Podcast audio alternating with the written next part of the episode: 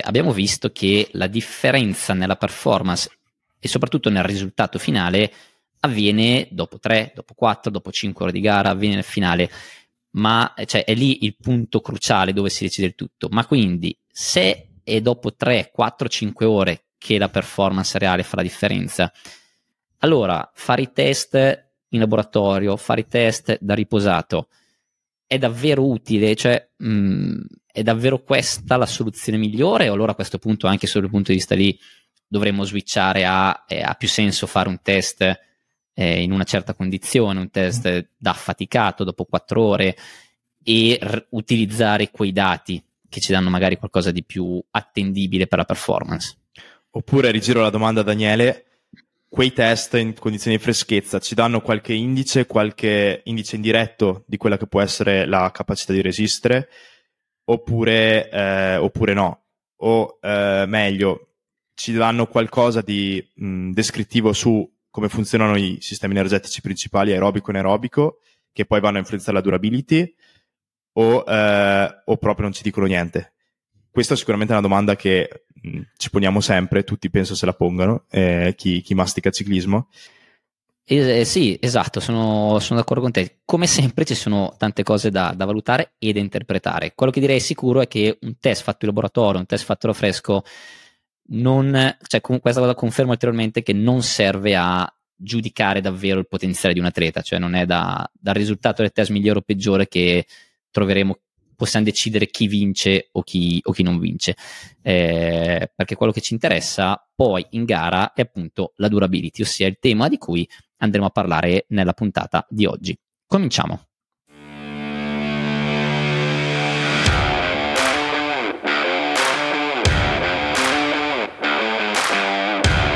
preparazione atletica, nutrizione e biomeccanica. Tutto quello che riguarda il complesso mondo dell'allenamento nel ciclismo spiegato in maniera semplice.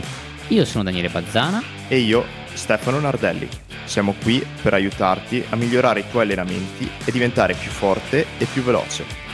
Hai voluto la bicicletta? Ora pedaliamo.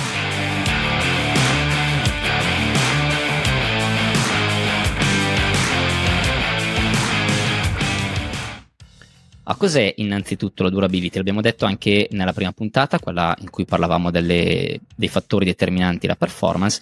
Eh, la durability è la capacità di eh, mantenere o comunque di decrementare il meno possibile eh, le proprie prestazioni e le proprie capacità fisiche eh, nel tempo. Eh, questo perché è importante, ovviamente nel ciclismo prove di diverse ore, gare di diverse ore, non è la stessa cosa fare una prestazione da riposati, da freschi o farla dopo 3, 4, 5 ore di gara.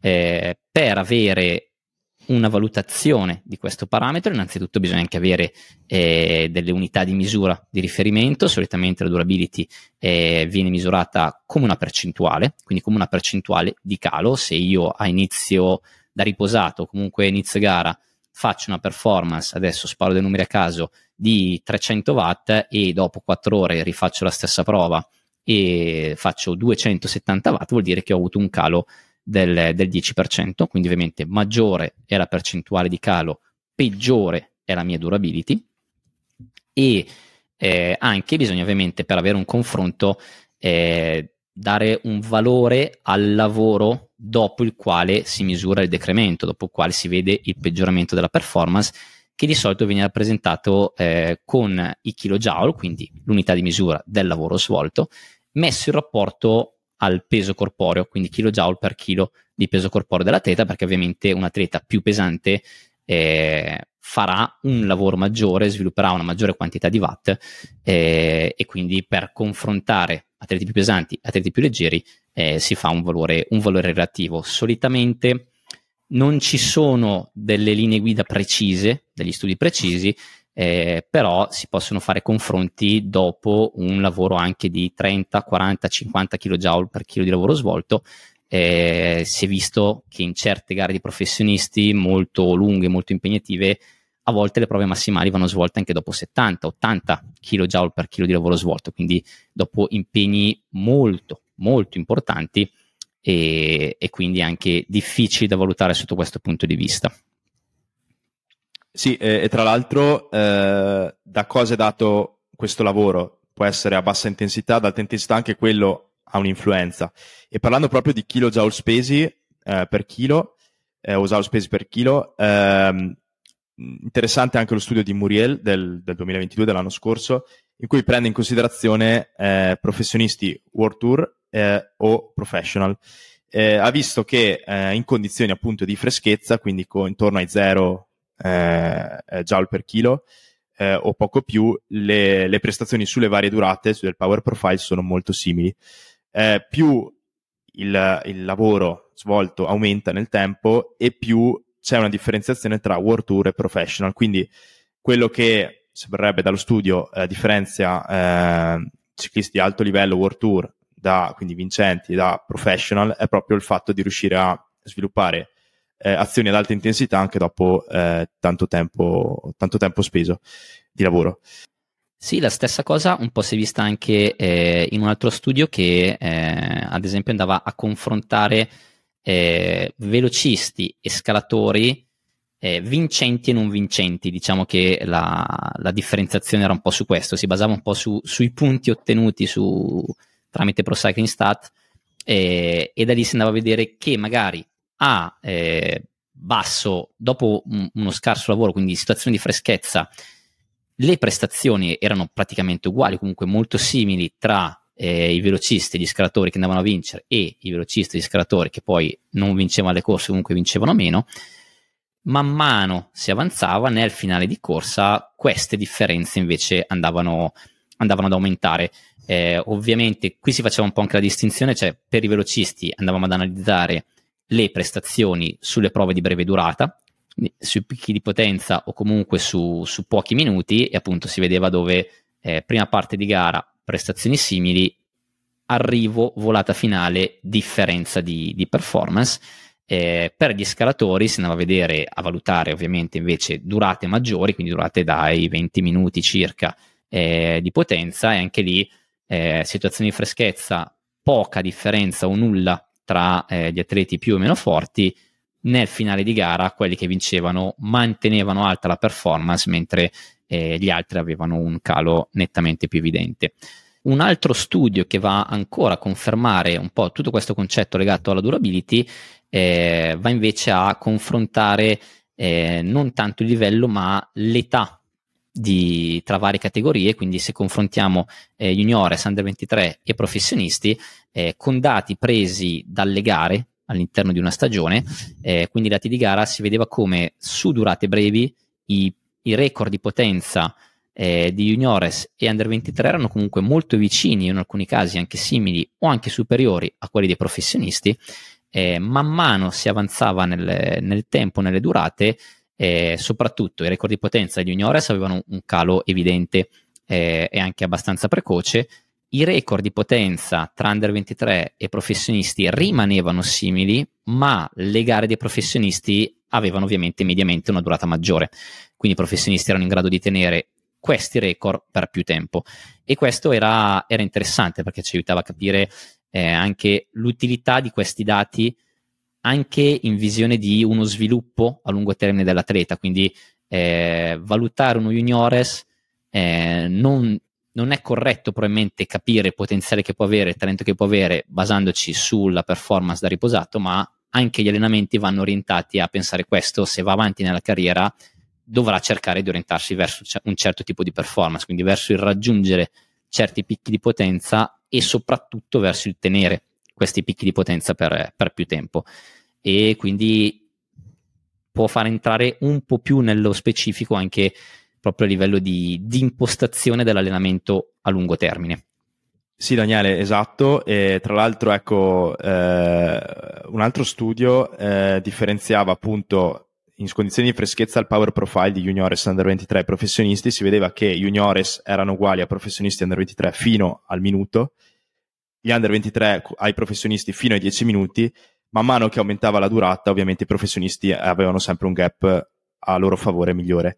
Eh, questo anche testimonia il fatto che man mano che il livello si alza, più eh, aumenta la, il contributo del sistema aerobico e soprattutto eh, con durate superiori, quindi questo gap va ad aumentare in modo considerevole. E tra l'altro, eh, cosa è dovuto questo? Si è visto che eh, sempre in un altro studio di, di Sprague, eh, hanno quantificato eh, i kilojoule eh, per ora annuali, quindi il lavoro che è un indice di intensità praticamente media del, delle sedute fatte sia di allenamento che di gara, rispetto ai eh, kilojoule annuali, che è semplicemente il lavoro prodotto, tra queste tre categorie. Si è visto che juniores erano bassi in tutti e due, eh, sia kilojoule per, per, ora che kilojoule, ma under 23 professionisti non differivano per i kilojoule per ora. Cosa vuol dire? Che eh, sostanzialmente l'intensità media delle sedute non era quella, quindi l'intensità non era determinante sul eh, diciamo verificare una eh, miglior tenuta allo sforzo, miglior durability, ma era principalmente il lavoro svolto totale. E viene da pensare, visto che l'intensità non cambia, quel lavoro eh, era dato principalmente da joule prodotti a bassa intensità, cosa che poi è stata confermata anche da un altro studio che c'è relazione tra durability e tempo speso sotto la prima soglia, quindi eh, a bassa intensità. Esatto, quindi comunque eh, il volume è senza dubbio una delle componenti fondamentali nell'influenzare questa capacità, eh, che appunto è una capacità che è legata a una performance fatta dopo un certo volume di, di, di attività, quindi direi che è una cosa anche abbastanza diretta, ma non scontata, perché poi eh, nei, negli anni se ne, se ne sentono di ogni, spesso si sente dire non conta la quantità ma conta la qualità. La qualità conta senza dubbio, ma conta anche la quantità. Stiamo parlando di endurance, stiamo parlando di ciclismo e quindi comunque io dico sempre più ti alleni, se quella quantità di allenamento che fai la fai nella maniera corretta, più ti alleni meglio è. Certo, poi se uno si allena tanto ma male, può andare peggio di uno che si allena poco, ma bene, ma due persone che si allenano bene, quello che si allena di più potenzialmente è facile che otterrà dei risultati eh, maggiori. Eh, tutto questo discorso su questi studi sulla, durabil- sulla durability conferma ulteriormente eh, un po' quello che abbiamo detto nell'introduzione sulla validità eh, di certi test o comunque su come vanno interpretati eh, i test, perché ci sono appunto situazioni in cui posso avere dei test fatti da riposato eh, che mi danno dei valori e, e, poi in gara vedere dei valori completamente diversi eh, tra, tra, certi atleti. Sarà capitato anche a te Stefano di vedere eh, confrontare atleti, questo cavolo mi ha fatto un test della Madonna, quell'altro ha fatto molto peggio, eppure in gara quell'altro portava a casa i risultati e, e quello che invece ha fatto un ottimo test no, non ci arrivava. Mm. Questo perché? Perché non sono i test che dicono tutto, in gara ci sono tante componenti, eh, tanto diverse che vanno a influenzare quello, quello che facciamo. Una di queste è la durability, abbiamo spiegato cos'è, abbiamo spiegato eh, come si manifesta, tra virgolette, eh, spieghiamo anche come si può fare per allenarla, visto che, che siamo qui per quello.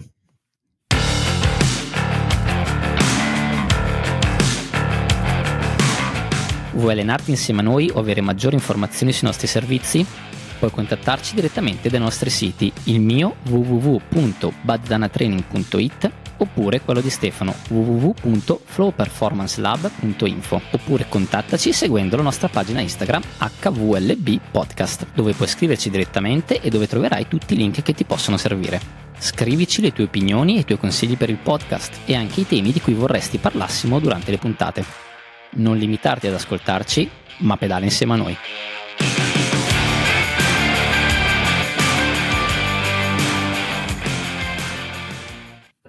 Come poter migliorare la durability è un po' eh, ancora non ci sono delle linee guida certe, non ci sono degli studi che dicono con sicurezza sì, questo tipo di allenamento fa migliorare eh, la mia durability. Eh, quello che possiamo fare però è comunque avere delle, delle valutazioni indirette ehm, e delle supposizioni su comunque gli stimoli che si possono, si possono ottenere. Siccome l'obiettivo, abbiamo detto, è quello di mantenere il più costante possibile, comunque far decrementare il, possi- il meno possibile la performance nel tempo, una cosa che sicuramente ci aiuta a migliorarla è una corretta integrazione, una corretta integrazione di carboidrati eh, che mi aiuta a mantenere eh, sempre alta la disponibilità di glicogeno eh, e quindi eh, si è visto, questo è certificato dagli studi, che sicuramente integrare correttamente può eh, mantenere alte le performance, man mano aumenta, aumenta la durata eh, del, della prova, comunque dell'attività che, che stiamo svolgendo. Un altro fattore che può aiutare la durability è l'allenamento della forza, perché l'allenamento della forza si è visto che migliora l'efficienza del gesto e quindi una maggiore efficienza eh, anche lì ci aiuta a consumare fondamentalmente meno energia e quindi a avere maggiore disponibilità eh, anche lì nel tempo, quindi tenere alte le, le, prestazioni. E poi un altro fattore è sicuramente quello mentale. Eh, comunque la resistenza alla fatica non è una cosa scontata, non è una cosa uguale per tutti. Eh, ovviamente in prove di endurance come il ciclismo è una delle cose che più entra in gioco eh, dopo un tot di ore anche il, il resistere alla, alla fatica che, che, si sente. E anche qui eh, diciamo allenare la fatica eh, banalmente fa fatica mi viene da dire in maniera molto scontata quindi eh, sicuramente se sono abituato a resistere a farmi tante ore a tenere duro eh, poi sopporterò di più questo sforzo. A livello pratico di allenamento eh, qui diciamo che anche qui andiamo un po' sulle, sulle supposizioni eh, basate un po' su, sul concetto di base, no Stefano? Sì, esatto. Eh, si è visto che appunto per andare a migliorare questa durability eh, ci possono essere diverse vie. Eh, in primis, accumulare volume di lavoro, in particolare sotto VT1, secondo uno studio che abbiamo anche menzionato prima. Eh, cosa vuol dire VT1? Prima soglia aerobica, quindi lavorare tutto se ragioniamo in un modello a tre zone, eh, alla zona 1. Se ragioniamo in un modello eh, a cinque zone, siamo tra la zona 1, dalla zona 1 alla zona 2 alta, zona 3 bassa. Eh, si è visto che anche lavorare in maniera piramidale come periodizzazione aiuta, cosa vuol dire spendere la maggior parte del tempo, anche qua eh, è una costante sotto VT1, quindi sotto la prima soglia, quindi in zona 1 nel modello a tre zone, ma spendere più tempo in zona 2 rispetto alla zona 3 nel restante, eh, nel restante tempo. Eh, quindi sostanzialmente tra le due soglie, tra poco sotto la, la, la soglia anaerobica. Esatto, e invece mh, tanti, perché ti viene un po' automatico questa cosa, eh, il mio obiettivo è fare uno sforzo massimale, fare una prova eh, ad alta intensità in gara dopo che mi sono fatto 3-4 ore, eh, replico la stessa cosa, quindi replica del, del, modello di prestazione anche in allenamento dovrebbe aiutarmi a migliorare questa capacità. Quindi magari in allenamento non mi metto a fare le ripetute, non mi metto a fare i lavori dopo un breve riscaldamento, ma faccio la mia pedalata di tot ore, tot chilometri e poi inizio a fare gli allenamenti, inizio a fare ripetute. Questa cosa boh, è sì, davvero diciamo utile. Che allora, io onestamente eh, dico è utile in alcune categorie di soggetti o in determinate circostanze. Ad esempio, sappiamo che eh, se andiamo a bassa intensità, eh, viene prima utilizzato glicogeno nelle fibre più lente, quindi le tipo 1. Eh, quando si esaurisce andiamo selettivamente a utilizzare quello delle tipo 2, quindi le fibre più veloci, eh, e in questo modo andiamo anche a attivare queste fibre attivandole però a potenze che sono inferiori a quelle che sono le, le, loro abituali potenze, perché le fibre veloci lavorano ad alte potenze, abitiamo queste fibre a diventare più aerobiche. Eh, cosa succede? Eh, ci sono dei casi in cui un atleta eh, ha eh, alti livelli di glicoseno durante tutta una seduta lunga eh, e la fa comunque a, a, bassa, a, molt, a, intensità molto bassa, per cui non riesce a, diciamo, finire totalmente il glicoseno delle tipo 1 per cui arriva verso fine allenamento che le tipo 2 vengono utilizzate poco. Eh, in questi casi può essere utile inserire l'alta intensità perché vado, eh, che può essere intorno alla soglia o anche sopra, perché vado a reclutare queste fibre più veloci, dato che le intensità di attivazione sono più alte, vado a utilizzarle e quindi le vado a stimolare eh, in maniera più aerobica. In, in, questi casi forse può essere più utile utilizzare questo tipo di seduta, soprattutto magari chi fa poche ore settimanali oppure chi è molto glicolitico, quindi un atleta molto veloce, quindi ha un pool di fibre di tipo 2 molto eh, elevato in percentuale e quindi ha un effetto maggiore, perché si vede che effettivamente va a migliorare quella che è eh, la soglia aerobica, ad esempio. Eh, quindi sì, può andare bene, lo vedo soprattutto in determinate categorie di atleti o in determinati contesti poi è opinione, quindi diciamo non è, non è scienza effettivamente, eh, anche se c'è un po' di fisiologia, però eh, è ancora da vedere. Sì, è un campo dove sicuramente, secondo me, adesso in questi, in questi anni probabilmente si, si, succederanno tanto gli studi e avremo man mano sempre più risultati, sempre, sempre più tangibili per capire in che direzione andare. Questa cosa dipende anche poi dal tipo di lavoro che voglio fare e dallo scopo che ha questo lavoro, perché poi sicuramente eh, se voglio fare dei lavori maggiormente di forza, comunque e mi interessa un effetto su quello, allora è comunque meglio che li faccia in una situazione di freschezza eh, dove sono anche più efficaci sulla capacità fisiologica. Eh, se mi interessa invece agire appunto direttamente sulla, sulla durability, allora eh, può già avere un po' più senso, però appunto è, mh, mm, è un mondo ancora un po' da, da scoprire sotto questo punto di vista. Sì, eh, io ho visto personalmente che eh, testando mh, quello che viene limitato dopo tot kilojoule di lavoro non è tanto la, la, glicolisi come flusso, quindi la potenza, la Vula max. Quella tendenzialmente rimane uguale, quello che cambia eventualmente è il picco di potenza perché eh, quello è determinato dalla forza massima e quella ha un decremento per un affaticamento neuromuscolare. Eh, quello che viene ehm, diciamo, limitato è più, più, che la potenza glicolitica, la capacità glicolitica, che è legata al VO2 max, perché di solito sono, vanno a braccetto. Questo perché? Perché eh, se faccio prestazioni ad alta intensità dopo tot kg di lavoro, eh, lo faccio utilizzando fibre che sono più veloci, che anche se hanno mitocondri, quindi vanno a contribuire al VO2 max. Cosa si vede? Che quello che cala non è tanto appunto la, la potenza glicolitica, ma più che altro la potenza aerobica. Eh, questo perché c'è uno stress ossidativo a carico di queste fibre che si affaticano molto più eh, facilmente rispetto alle tipo 1 che lavorano a bassa potenza. C'è ad esempio anche un depauperamento insomma, delle scorte di glicogeno. Di conseguenza l'output di V2 max è più basso, quindi potenze dai 3 ai 6-7 minuti vanno a calare perché cala la tolleranza lattacida che una delle determinanti della tolleranza lattacida è proprio il VO2 max. Ok, però allora Stefano, ti fermo un secondo. Però quindi eh, se mi dici la Vula Max in realtà non cala perché eh, negli sprint a fine gara, però quindi in uno sforzo di 10-20 secondi, notiamo un calo del picco di potenza dei velocisti rispetto a quando sono riposati? Beh, Daniele, è sicuramente una giusta osservazione e qua eh, c'è un errore di fondo, cioè da cosa è limitata la glicolisi, quindi la Vula Max, dalle concentrazioni di lattato e quindi di ioni H+, quindi eh, molecole che acidificano la cellula, che vanno più alti sono, più inibiscono la produzione di lattato, quindi l'enzima che va a produrre lattato. Cosa succede negli sprint? Che nei 5 minuti prima ovviamente si fanno ripetuti sforzi a intensità molto alte, quindi vanno a produrre lattato, quindi si parte da valori lattato, di lattato ba- non basali. Quindi la glicolisi è limitata più da quello che dalla durata effettiva, ma se tu vai a misurare la, la Vulamax eh, partendo da, dopo tot kilojoule di lavoro, ma da valori di lattato basali, noterai che effettivamente eh, quella rimane invariata, perché dipende da, dal glicogeno che è presente nel muscolo. Tendenzialmente sì, può essere povero, ma non si arriva mai a, a zero di glicogeno e nonostante abbia un flusso molto alto questa Vulamax, eh, comunque la durata è molto ristretta, quindi l'utilizzo di glicogeno non è così elevato.